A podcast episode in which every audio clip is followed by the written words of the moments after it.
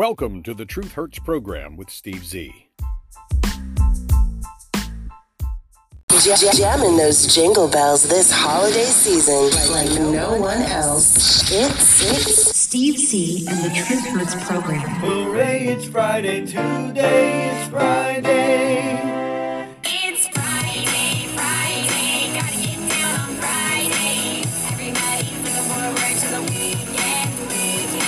Friday, Friday, I'm so happy it's Friday. Thank God it's Friday.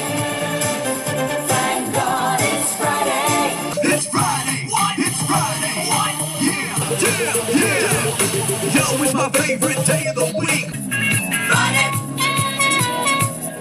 Thank God it's Friday. Oh, that's wonderful. You're naked, is that okay? Thank God it's Friday. You gotta close, Dave. Shut up! I'll knock off now and take the next two days off. How's that? Because it's Friday. Friday. Yes, indeedy. We finally made it to Friday, the middle of the month of December twenty twenty-three. This year is almost done. Hard to believe, isn't it? All of the things we've had to put up with, all of the Biden crime family dealings, Bidenomics, the disaster that is the American economy, and people just keep throwing more money at it, as if that's going to help their situation. A lot of people out right now listening to M S N B C, C B S, N B C, A B C, C N B C. What's the other one? There's a couple of more of them out there. All telling you, oh, Joe Biden and Janet Yellen tell you the economy's getting better. Go ahead and spend that money for Christmas. Go ahead, spend it. Spend it all. And when you have nothing left in the new year, and when your income tax bill hits, then you're going to be whining and crying and bitching and pissing and whining and moaning. And I will be here behind this microphone saying, I told you so. Americans now claim they will spend as much as one thousand dollars on Christmas this year, despite Bidenomics, despite record high, forty-one year high inflation brought on by Bidenomics and the Biden economy. They're just going to spend themselves into further debt. And since the interest rates are so high, that debt will cost them even more. Ah, don't know what to tell you guys. Biden's approval rating has plunged to just thirty-three percent since he took office, the lowest point. President Biden's job approval rating has plunged to a measly thirty-three percent according to a Pew Research Center poll released on Thursday. Victor Nava writes in the New York Post, the dismal rating is the lowest that Pew Research has measured since Biden took office and represents a two-point drop since the organization's last survey in June.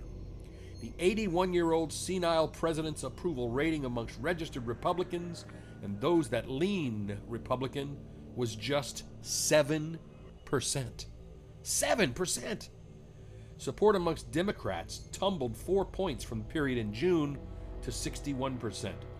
Biden's job rating, according to the polls amongst Democrats, has fallen twelve points since October of last year and remains relatively low amongst most major demographic groups.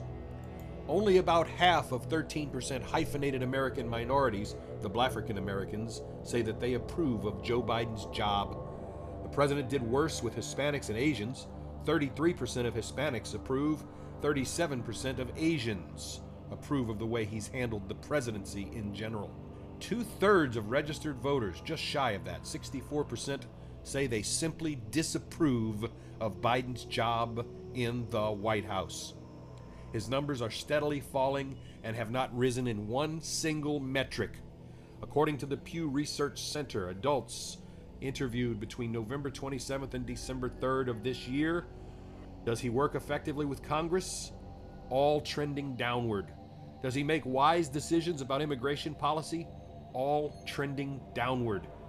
Does he bring the country closer together? All trending downward. Does he make good decisions about economic policy? All trending downward. Does he handle an international crisis well? All ending downward. In fact, based on the survey from Pew Research, the total between Democrats and Republicans in the survey thirty-six percent of the nation thinks he's making good decisions about economic policy, thirty-five percent handling of international crises, thirty-five percent works effectively with Congress, thirty-two percent makes wise decisions about immigration policy and bringing the country closer together. A paltry twenty-four percent of Americans. That's despicable. It's disgusting. Looking at the Republican figures, five percent say he brings the country closer together. Unbelievable. He received low marks for his handling of the economy, immigration, ability to unite the country. Large majorities of Americans express little or zero confidence in Biden's ability to handle a number of issues, including the economy and immigration. It is extraordinarily low in his ability to bring the country closer together. But if you pay enough homeless people to attend a Biden speech or a Biden rally, promising them some food and a couple of dollars cash, you might get some unenergetic applause and a few people mumbling four more years, four more years. God, we cannot handle four more years of this guy in the presidency. If you live in the state of Illinois, the next time you get pulled over by a police officer, there is a really good chance that the cop who pulls you over is not a legal United States citizen. And this could be a big problem. First of all, police officers have to swear an oath to defend and protect the Constitution of the United States of America. But a non-citizen has no obligation to do so. In fact, illegal immigrants, they laugh at our Constitution. They are laughing and scoffing at it every time they illegally cross the border. But a bill in the Illinois State House that was passed by both chambers of the General Assembly earlier this year, House Bill three seven five one, takes effect in the next few weeks and will allow non-citizens of the U S to become police officers. The bill's language says, quote, "Individuals who are not citizens but are legally authorized to work in the United States under federal law will be allowed to apply for jobs with police departments. An amendment to the bill will allow those whose immigration action has been deferred under DACA to still become a cop." While the bill has generated plenty of criticism, Governor J B Pritzker emphasized that the legislation would be limited to individuals who are legally allowed to work in the United States and who are legally allowed to possess firearms.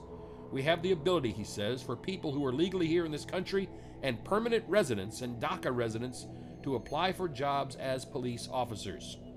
Many people are critical of this decision, including Representative Mary Miller and Representative Lauren Boebert. Those are two of the Republicans who condemned the bill, arguing that the legislation would allow individuals who entered the U S illegally to apply for cop jobs. Former Chicago mayoral candidate Willie Wilson opposed the bill as well, arguing it defies common sense that non-citizens should be arresting and detaining legal citizens. Governor Pritzker fired back the criticism, saying that that is a misrepresentation of the legislation's language. He said, "I'm tired of the right-wing twisting things. They put it on Facebook. They tell lies. There are people out there that think we're just allowing anybody to become a police officer. That's just not accurate." He cited that other states, including California, have similar legislation on the books, and he pointed out that thousands of legal permanent residents and DACA recipients are already serving in the U S military. Oh, folks, I can just see it now. "Yes, hello, officer. Why are you pulling me over?" "Licencia de conducir, seguro, registro, por favor." "I'm sorry, what did you say?" "Licencia de conducir, seguro, registro, por favor." I I'm sorry, I, I don't understand what you're saying. Why are you pulling me over?" "Si no cumples, te dispararé en la cara." "Wait, did you just say if I don't comply, you're going to shoot me in the face?" "Si, papi."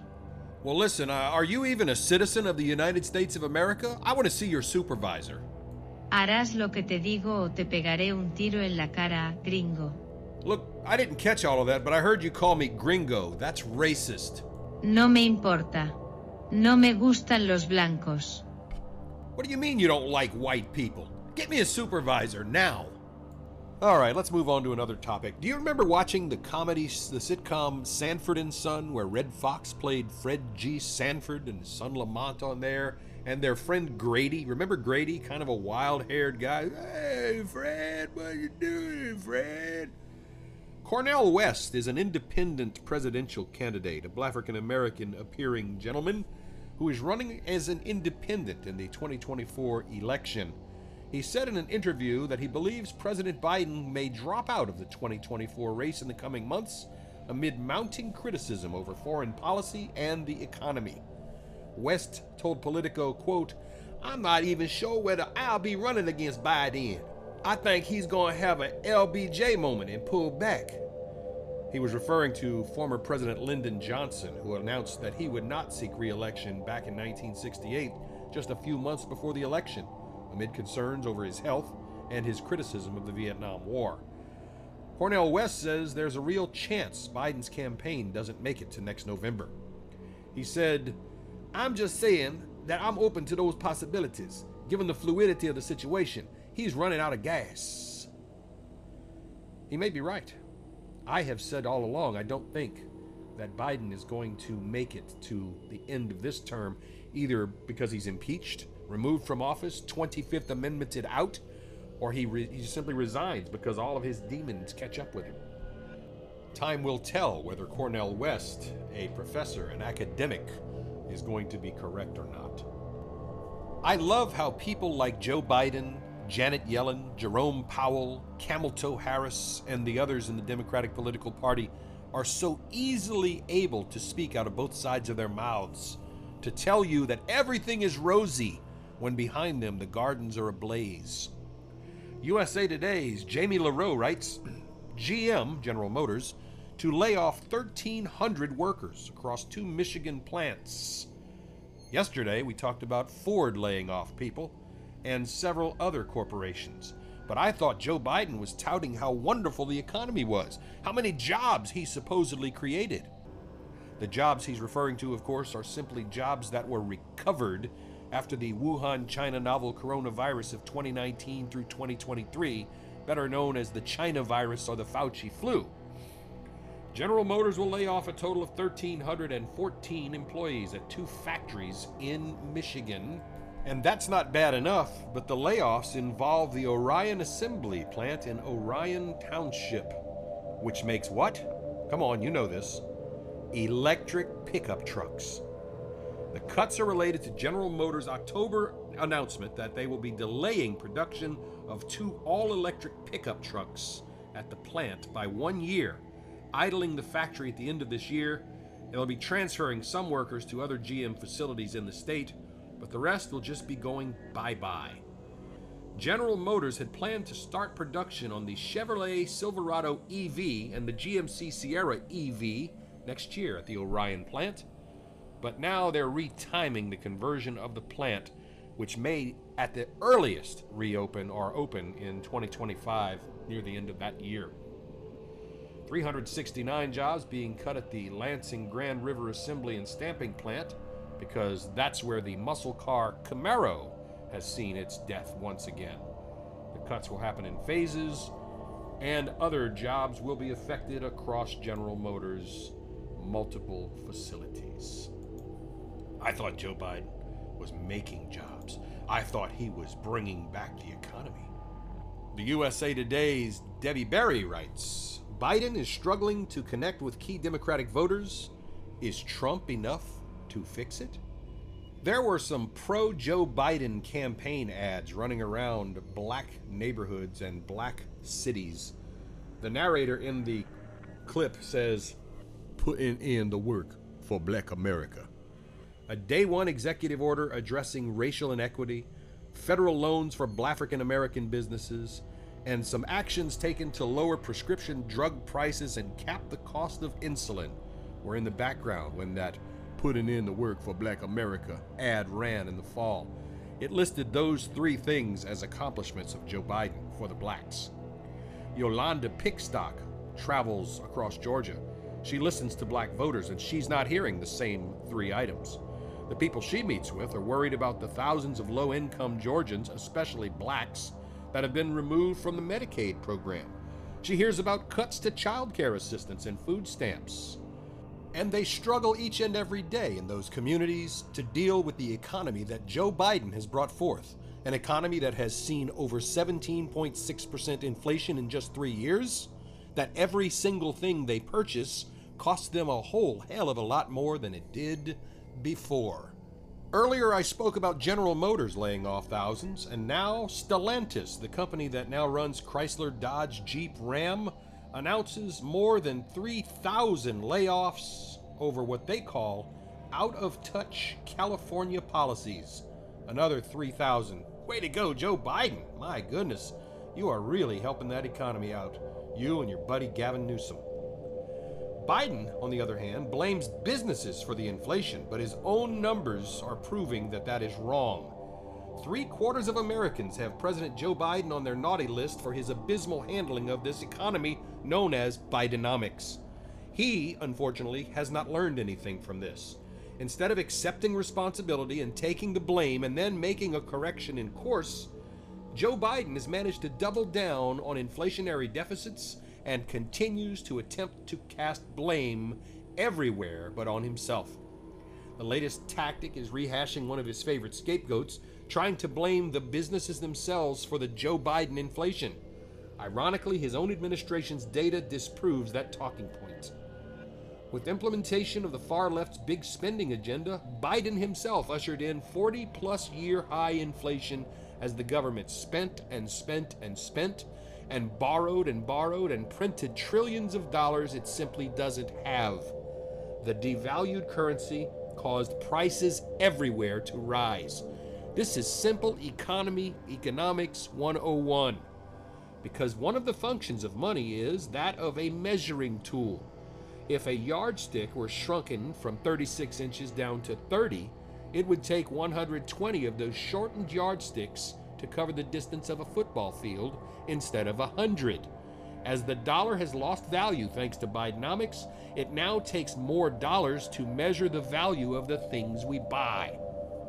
Over seventeen point five percent more to be accurate since Joe Biden took office. But we forget that businesses are paying for their materials, their labor, their goods, and their services in dollars as well. If they're paying for wages or utility bills or the products they plan to resell to customers, it's the same metric. Those dollars are valued at less, so it takes more dollars to buy the same stuff. This means that the cost has risen for businesses, just as they have for every American citizen. According to data from the Biden administration's Bureau of Labor Statistics, businesses are getting the short end of the stick. The Producer Price Index, which is used to measure inflation on products and services that the businesses buy, sometimes called wholesale inflation, that index has risen by seventeen point five percent since Biden took office. The Consumer Price Index, the widely cited metric for inflation faced by you and I, is up over seventeen point one percent in that same time frame. Businesses have been sheltering consumers from some cost increases as an effort to maintain market share and to not lose their customer base. This explains why, according to the Biden administration Census Bureau, total corporate profits have fallen for the last six quarters after adjusting for inflation. This isn't a recent phenomenon. It's not a single month of Biden's presidency. This is the entirety of Bidenomics since Joe Biden took office. If you're confused by all of this, well, the White House wants you to be. They want to throw out those talking points and try and blame businesses for Bidenomics and the disaster it has brought. Moving on. State of the Union's Andy Sanders writes, Biden's electric vehicle push takes a major hit as Democrats now turn on the mandate. Merry Christmas and a Happy New Year from Steve Z and the Truth Hurts Program. The House of Representatives passed a measure called the Choice in Automobile Retail Sales Act, better known as the CARS Act, trying to block an E P A rule that will be used as a backdoor mandate for electric vehicles, requiring, of course, that half of all new vehicles be electric by twenty thirty-two. The act initially received bipartisan support with concerns about affordability, consumer choice, and an impact on the American automobile industry. They're trying desperately to make you buy an electric car. And when guilting you into it doesn't work, and when giving out free government handouts, so-called subsidies, doesn't work, they're going to try and mandate it in law. The average monthly mortgage payment in America has exploded to three thousand three hundred twenty-two dollars a month in Joe Biden's America. Claire O'Hare writes, the average monthly mortgage payment in the U S has risen to three thousand three hundred twenty-two dollars, which is nearly double the amount when Donald Trump was in office. This increase has made home ownership unattainable for many, particularly young and minority people who tend to vote Democrat. Factors contributing to the high costs include Biden's economic policies known as Bidenomics, the massive influx of illegal immigrants who want a place to stay, and the Democratic Party opposition to single-family home ownership in America. They want everyone to live in a high-rise apartment subsidized by government money as they try desperately to usher in socialism. According to the Wall Street Journal, quote, home ownership has become a pipe dream for more Americans, even those who could afford to buy just a few years ago. Many would-be buyers were already feeling stretched thin by home prices that shot quickly higher in the pandemic, but at least mortgage rates were low then. Now that they are high, many people are just giving up, unquote. The Democratic Party alleges that they want to create a society where people own nothing, rely on the government for everything, and will be perpetually making payments to a system that cannot work, has never worked, and never will work. It's a good thing that dog crap isn't shaped like Jenga blocks, because the dog crap that is the way Biden runs America, if you tried to stack it up, it would certainly fall over and put poo-poo all over everything. The Bureau of Alcohol, Tobacco, Firearms, and Explosives, better known as A T F, has issued a proposal on gun sales, which could criminalize millions of currently legal gun owners. The National Rifle Association, N R A, is warning that the A T F's proposed rule number A T F twenty twenty-two R seventeen aims to redefine the term dealer in firearms transactions. So if I decide to sell one of my pistols to my brother and another pistol to my cousin and an A R fifteen that I own to a neighbor, they will try to make me out to be a criminal if I don't go out and get a federal firearms license. The proposal is linked to the Safer Communities Act signed by Gropey Joe Biden. It has sparked widespread debate and opposition. A coalition of twenty-six attorneys general and the N R A all getting in on litigation against the rule. The Biden rule is another attempt to demolish your Second Amendment right to own a gun, with the potential to unjustly criminalize everyday Americans for engaging in legal, lawful firearm transactions. N R A Executive Director Randy Kozak stated, this rule blatantly disregards the N R A-backed Bruin ruling on the Second Amendment, and it also creates serious confusion amongst lawful gun owners who buy and sell firearms legally for various purposes, from collecting to self-defense. If the Biden administration were truly committed to combating crime, he says, they would focus on enforcing existing laws and reform their soft-on-crime policies, targeting actual criminals instead of law-abiding American gun owners. That is fact, my friends. It is unconstitutional. Any infringement upon your right to keep and bear arms is a violation of your Second Amendment God-given, constitutionally affirmed rights. And as you've heard many times in movies, you'll have to pry them from my cold, dead hands. This is the Truth Hurts program. Biden can lie and stop using the term Bidenomics, which has defined his disastrous handling of the economy since he took office. But inflation refuses to go away as prices stay elevated. In November, the Consumer Price Index raised by three point one percent annually. The core Consumer Price Index, which includes energy and food, remained at four percent annually. That on top of seventeen point five percent since Biden took office, means you are now paying over twenty percent more than you did when Donald Trump was in office. Housing costs contributed to inflation, rising six point five percent this year over last year. The cost of fuel has dropped slightly, but remains still double what it was when Donald Trump was your president.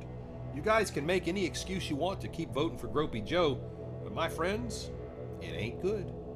It's so bad, in fact, that Democratic governors are sending Joe Biden the bill for over half a trillion dollars of immigration costs.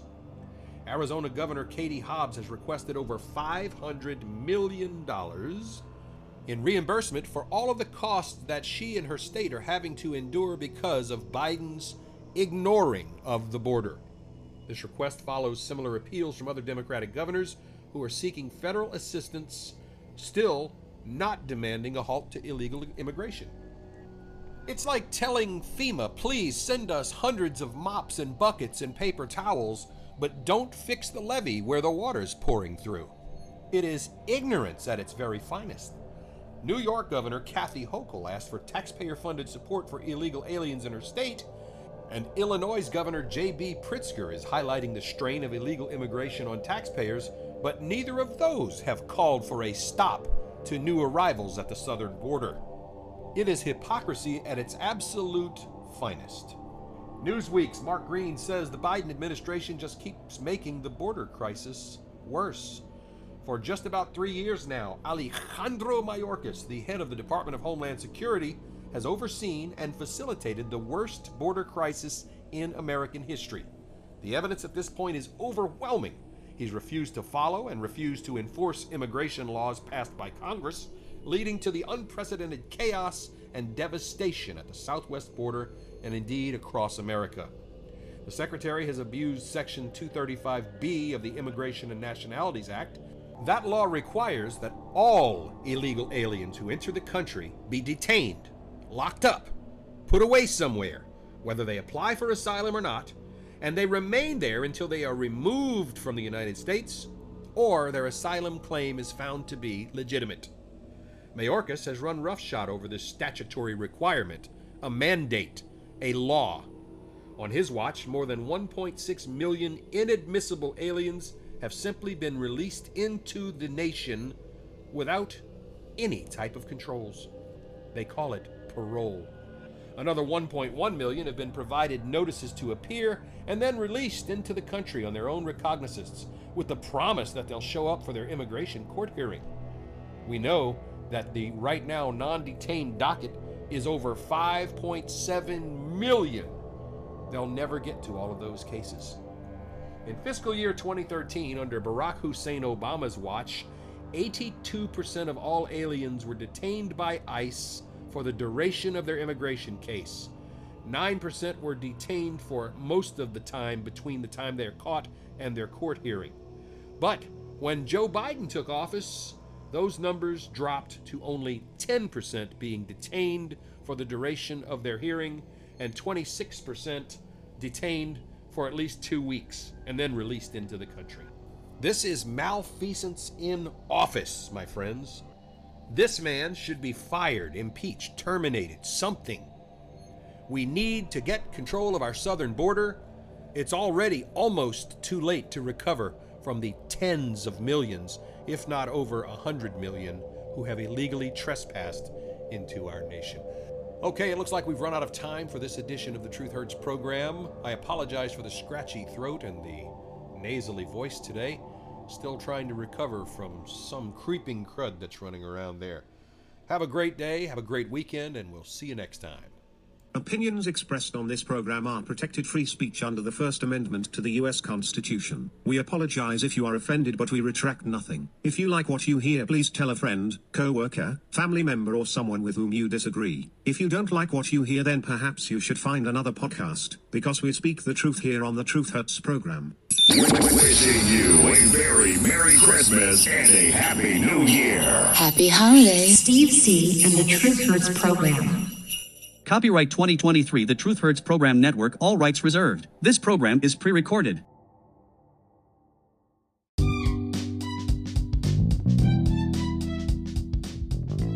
Thank you for listening. Copyright twenty twenty-four, the Truth Hurts Program Network, all rights reserved. Background music, Jason Shaw and Audionautics.